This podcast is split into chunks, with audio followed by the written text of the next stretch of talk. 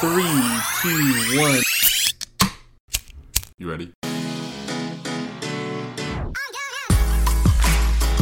Listening to the Reel Pineapple Podcast Network.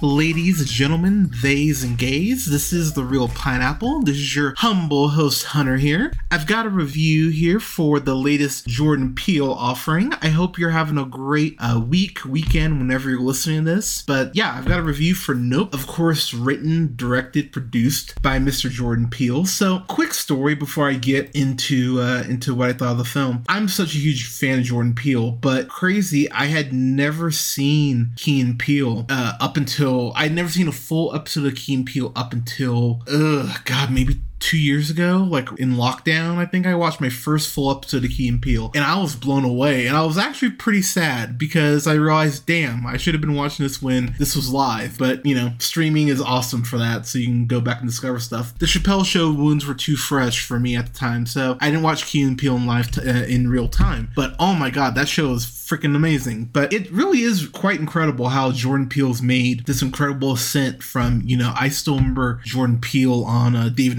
Grier's uh, Chocolate News back in, oh God, would that have been like 2002, 2003, something like that? I remember him being a correspondent on there. So, I mean, going from that, you know, to Key and Peele uh, or, or Mad TV in between there, he was on Mad TV for several seasons and that turned a whole thing. But the fact he goes from Mad TV to Key and Peele to directing, writing, producing, one of the greatest horror films of all time in Get Out. Uh, I think following it up with an incredible uh, sophomore effort in Us, and now uh, we're on film three with Nope. So here's something I'm gonna get out of the way immediately. Uh, this is uh this is sitting around uh, sitting at 81 percent on Rotten Tomatoes, and what I'll say about this movie is I I already know why people aren't gonna like this. It's as I was sitting in the theater, I went, God damn it! I can I can already hear the discourse on I didn't like this. It didn't give me this.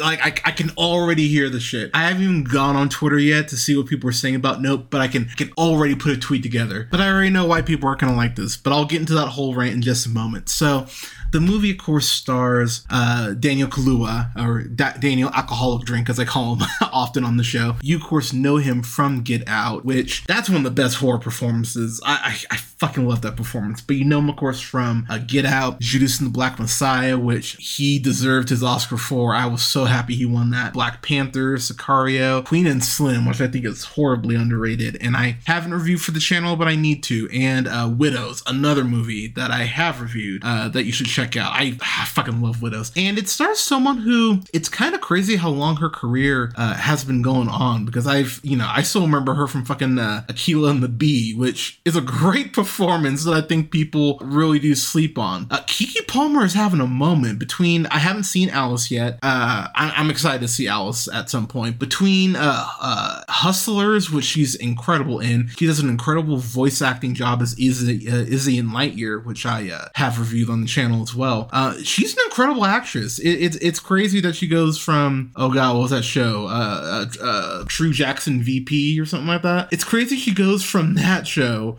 to where she is now. Like I'm I'm really happy for her. She is the standout in this movie by far for me. But her and Kaluuya, uh, Kaluuya have absolutely incredible chemistry. So she plays Emerald Haywood, and uh, Kaluuya plays OJ Haywood. They're uh, brother and sister, obviously, and they own uh, they own a horse farm, uh, which was owned by their dad, uh, Otis Haywood, played by Keith motherfucking David. I was so happy to see Keith David in here. I'm always happy to see Keith David. Uh, Keith David. He goes ahead and dies under these really insane circumstances. Like his death is fucking heartbreaking. It's fucking brutal too. So they go ahead and inherit the farm. And so basically we find out that there are oh god. I okay, so for the record, I'm gonna dance around quite a few spoilers here. I'm gonna be very vague because I really do want people to try and kind of discover this uh, you know, discover things about this movie for themselves. But what I'll say is that there is an entity uh, entity out there that they are going they are going against. And so they want to go ahead ahead and basically capture this entity on camera so that they can go ahead and get famous and, you know, horse farm and everything. So, what's interesting about that is that that is a very, I think, a very beautifully detailed mirror as far as how we live in the TMZ, you know, really shock media age that we're that we're in. You know, you think about something like TikTok or the fact that 90 like 90% of phones have cameras where you can go ahead and capture, you know, capture things and go ahead and, you know, record yourself, record other people. It's never been easier to people watch than it is now. But this movie, one reason that people are really gonna not like this, and I was, you know, talking about this earlier, and that's about as much plot as I can get into without spoiling too much. One of the things that people are gonna not like about this is that the plot itself is very straightforward. The plot itself really it is what I told you. It's about uh, you know, the the siblings wanting to go ahead and capture uh, this entity on film to become famous. If you want to boil the plot down just that simply, you very easily could. However, if you do that, I think you're robbing yourself in, of an incredible cinematic experience because much like in the other two Jordan Peele films, this film has a lot to say, but this is the one that gives you, that spoon feeds you the least. So, I, for example, when I went, so I saw this tonight, so at the five o'clock showing, and our theater was like 75% full. But uh, there are people far most people in the front. Uh, i was kind of off on my own. But there was a group of people behind me and they were on their phones the whole time. They were they they looked like they could have been they were like 18 19 this out of all jordan peele's films and i and i really cannot stress this enough you need to be paying attention. This is not a movie that you're looking at your phone at. You can kind of look up on occasion still you know grasp the full gravity and go ahead and actually get the richest experience. You do need to be paying attention when you're watching watching this, and I think you really are robbing yourself of an incredible cinematic experience. Really give this movie your attention. I, I the film more than earns that. So a couple things I will talk about is they do go ahead and end up becoming friends with this guy, um, uh, Angel, who's played by uh, Brendan uh, Perry. That's what I'm gonna go with. He plays Angel, and he works at Fry's, which if you're not from the Texas area, I think they're back east too. When I lived in Austin, we we had a couple Fry's, uh, like Fry's Electronics electronics. They were kind of like a almost like a Costco vert, like a Radio Shack, almost like Costco, more like a Best Buy. There you go.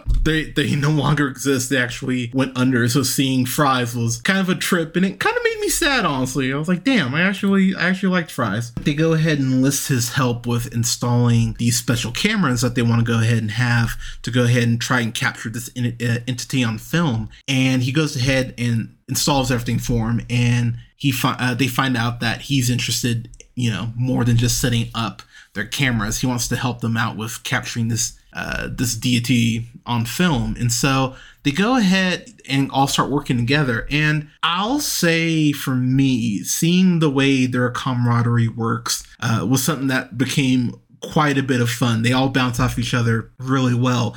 It's really interesting. I think Peele makes a very bold choice in that uh, OJ, uh, again played by Daniel uh, Kaluuya, it's pretty funny actually. Now I think about it, I can say this, but early on in the film, like really early on, first five minutes, uh, he's on a job and he's you know positioning the horse and everything. And uh, Donna Mills plays Bonnie Clayton, who's the actress who's supposed to like ride the horse, and he's just so fucking depressed. And it's like it's kind of funny, but also you understand that you know he lost his dad six months ago, and he's fucking hurting. He's working through it, and these these white folks just aren't listening to it.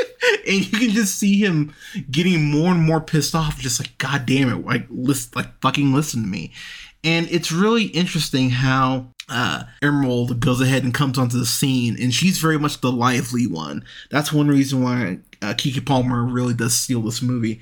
She has this just infectious energy as soon as she comes in the frame, and you go, okay, she's really swinging from the fences even from her first scene. But you can also tell that there's some tension between the two of them, and I really like the way that that relationship evolves because you know this movie at points feels like it's talking about not just sibling relationships but specifically you know black uh, black family dynamic the way that um, she emerald has some some anger uh, towards her dad as she's working through his death uh, through his death. You can you can feel she's like she shares this one uh, story about one of the horses in the movie and she talks about how you know that was supposed to be my horse and you know he wasn't. There's a whole backstory there that i went i really appreciate the scene. It's it, it's it's you know it's a one-off scene it feels like but as the relationship evolves and we see them interact more you go okay there really is a lot of of anger behind her eyes like behind her demeanor. You know she's working through what oj's working through but in her own way. And they have a couple times where they do blow up at each other that I went, damn, okay. Like, like it, it's pretty intense at points. Their um their frustration with each other. Um, one thing I will say about the whole entity itself, um, the way it's filmed in particular, you think it's gonna look one way because I I think most people are aware of what I'm you know, for, for what I'm referring to, but you're expecting this thing to look a certain way, and it doesn't. It, it's actually shockingly simple, uh, very much kind of in that 60s sort of vibe which i which i love. I went oh i love that aesthetic. Uh, another thing i will say about the film uh, in particular because i this was something that i was not prepared for and I, and I really do mean this. I can't remember the last time i saw scenes at night look like this and look this horrifying and yet it's like hauntingly beautiful all the way through. And just the more i watched it i went man i'm just I'm loving the way this is fucking shot. Uh, there are po- there's this one shot, and I and I wish I could get a poster of this of of uh, OJ and one of their horses, and they're looking out towards the towards the mountains on you know on the farm and everything. They're like in his uh, uh like in his uh, stable outside, and they look out to the to the night sky, and it's one of these shots I went I want to frame this. Like it's so fucking beautiful. Uh, the cinematographer on this movie, uh, uh, uh Hoyt Van uh, uh, Hoytema is what I'm gonna go with. I, don't know what they've actually. Oh wow! So they were cinematographer on Dun on uh on Dunkirk or the uh, director of photography on Dunkirk. Uh, they they were the cinematographer on Tenet, which I fucking hate Tenet, but it does look pretty. I will say that. But uh, bravo, sir! It, this movie looks fucking incredible, and it really does feel just on that front alone like an achievement for Jordan Peele and this guy. They they it it looks fantastic. If if anything else, it looks fantastic. Um, as far uh, as far as the movie itself, it's broken up into chapters based on the horse, and I found that to be a very interesting but a pretty clever choice. I went, okay, I really, I really like that. It, it's a very subtle thing in the way that the film is staged and the way it progresses. It actually makes sense that they go ahead and do it, uh, do it in that fashion. And it was something that I didn't know that I really wanted, but it's something that works shockingly well. One thing that this film does also, uh,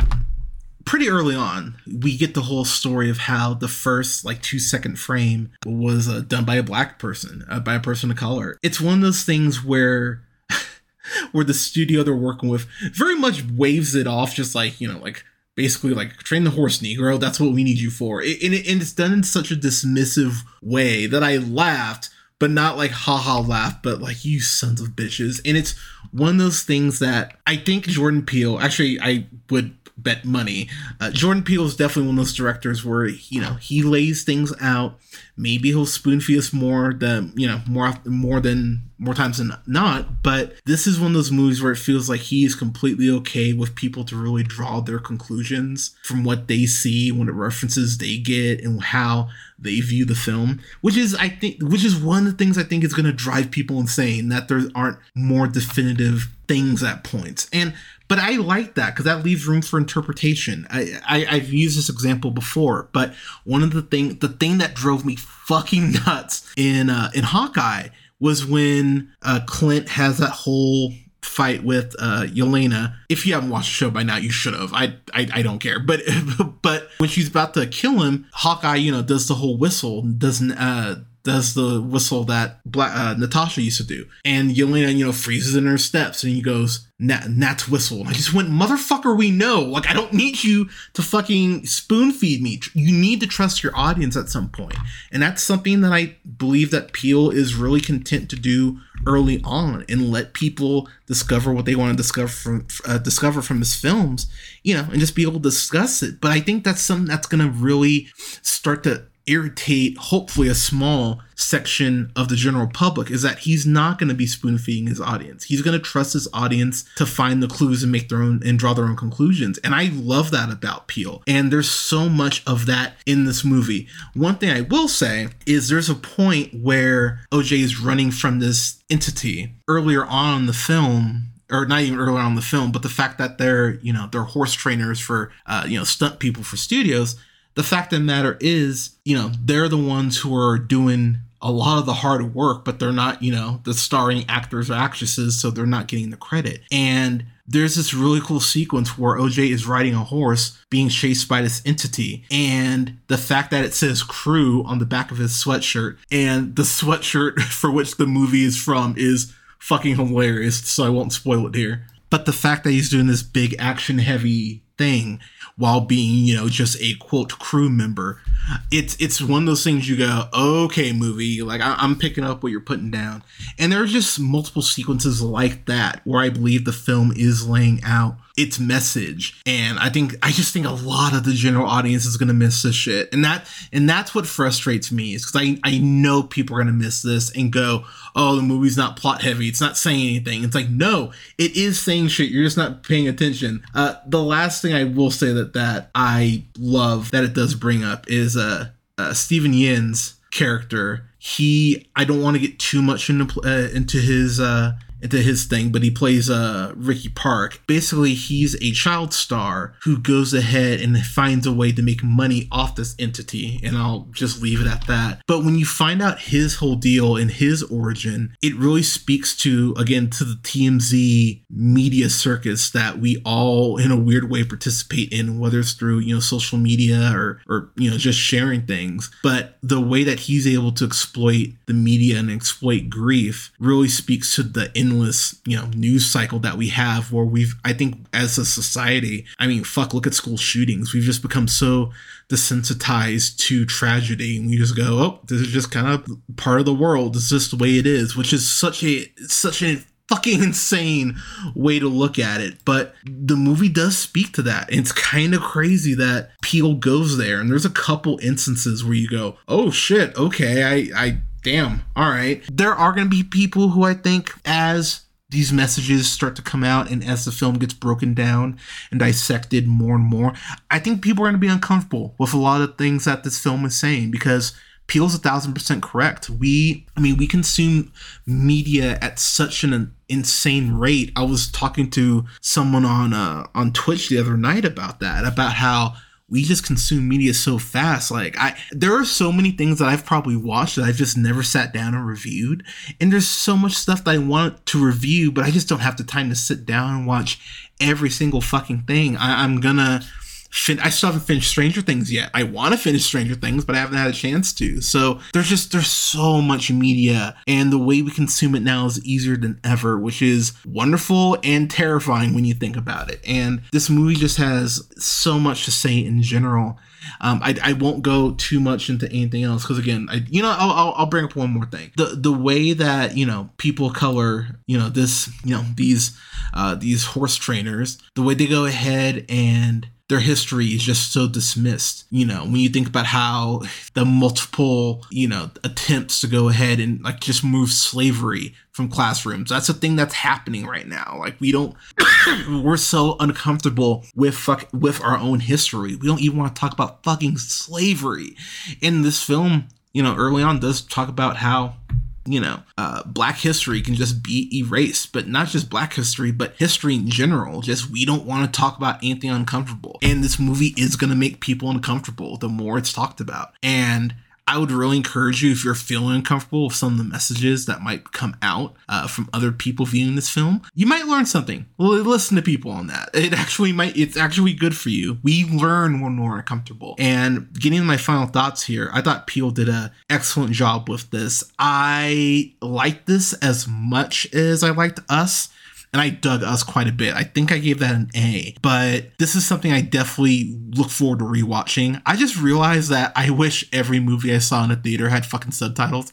I love subtitles so much. I'm very sad that theaters don't have them, but I, I dug this so much. It might be something that gets higher on my list uh, the more I think about it. This would crack my top 10 right now. I I dug the hell off Nope. So this is a solid A for me. I I really dug this and I'm looking forward to seeing it again and definitely looking forward to buying it because this is a day one buy for sure for me. But yeah, Nope. What did you think of it? Uh, you can follow yours truly on the Twitter at jhunterreelpineapple. You can follow us on Facebook at the Reel Pineapple. That's R E E L Pineapple and Reel Pineapple Games. Don't forget to like, share, and subscribe. You can find us on SoundCloud, Apple Google Podcasts, Podbean, Stitcher and iHeartRadio, Spotify, Amazon Music, and TuneUp, and Spotify or uh, Samsung Podcast at the Reel Pineapple. And you can follow me on Letterboxd at Black Shazam, and you can follow me on Twitch at twitch.tv slash jhunter Reel Pineapple. That again is R E E L Pineapple, and you can follow me on TikTok at Black Shazam 775. Thank you so much for listening, everyone. We're gonna have a breakdown this weekend for Comic Con. We're going to be talking about all the big announcements. I'm really excited to sit down Saturday morning and watch some Comic Con stuff, but uh, I'm, I'm so excited for Comic Con. I'm so excited for Comic Con. But everyone, thank you so much for listening. Stay safe out there. Wear a mask. Get your booster. Tell someone, tell someone you love them today. We all need to hear some more uh, compliments in the world. But stay safe, everyone. Thank you again for your support, and we'll talk to you soon.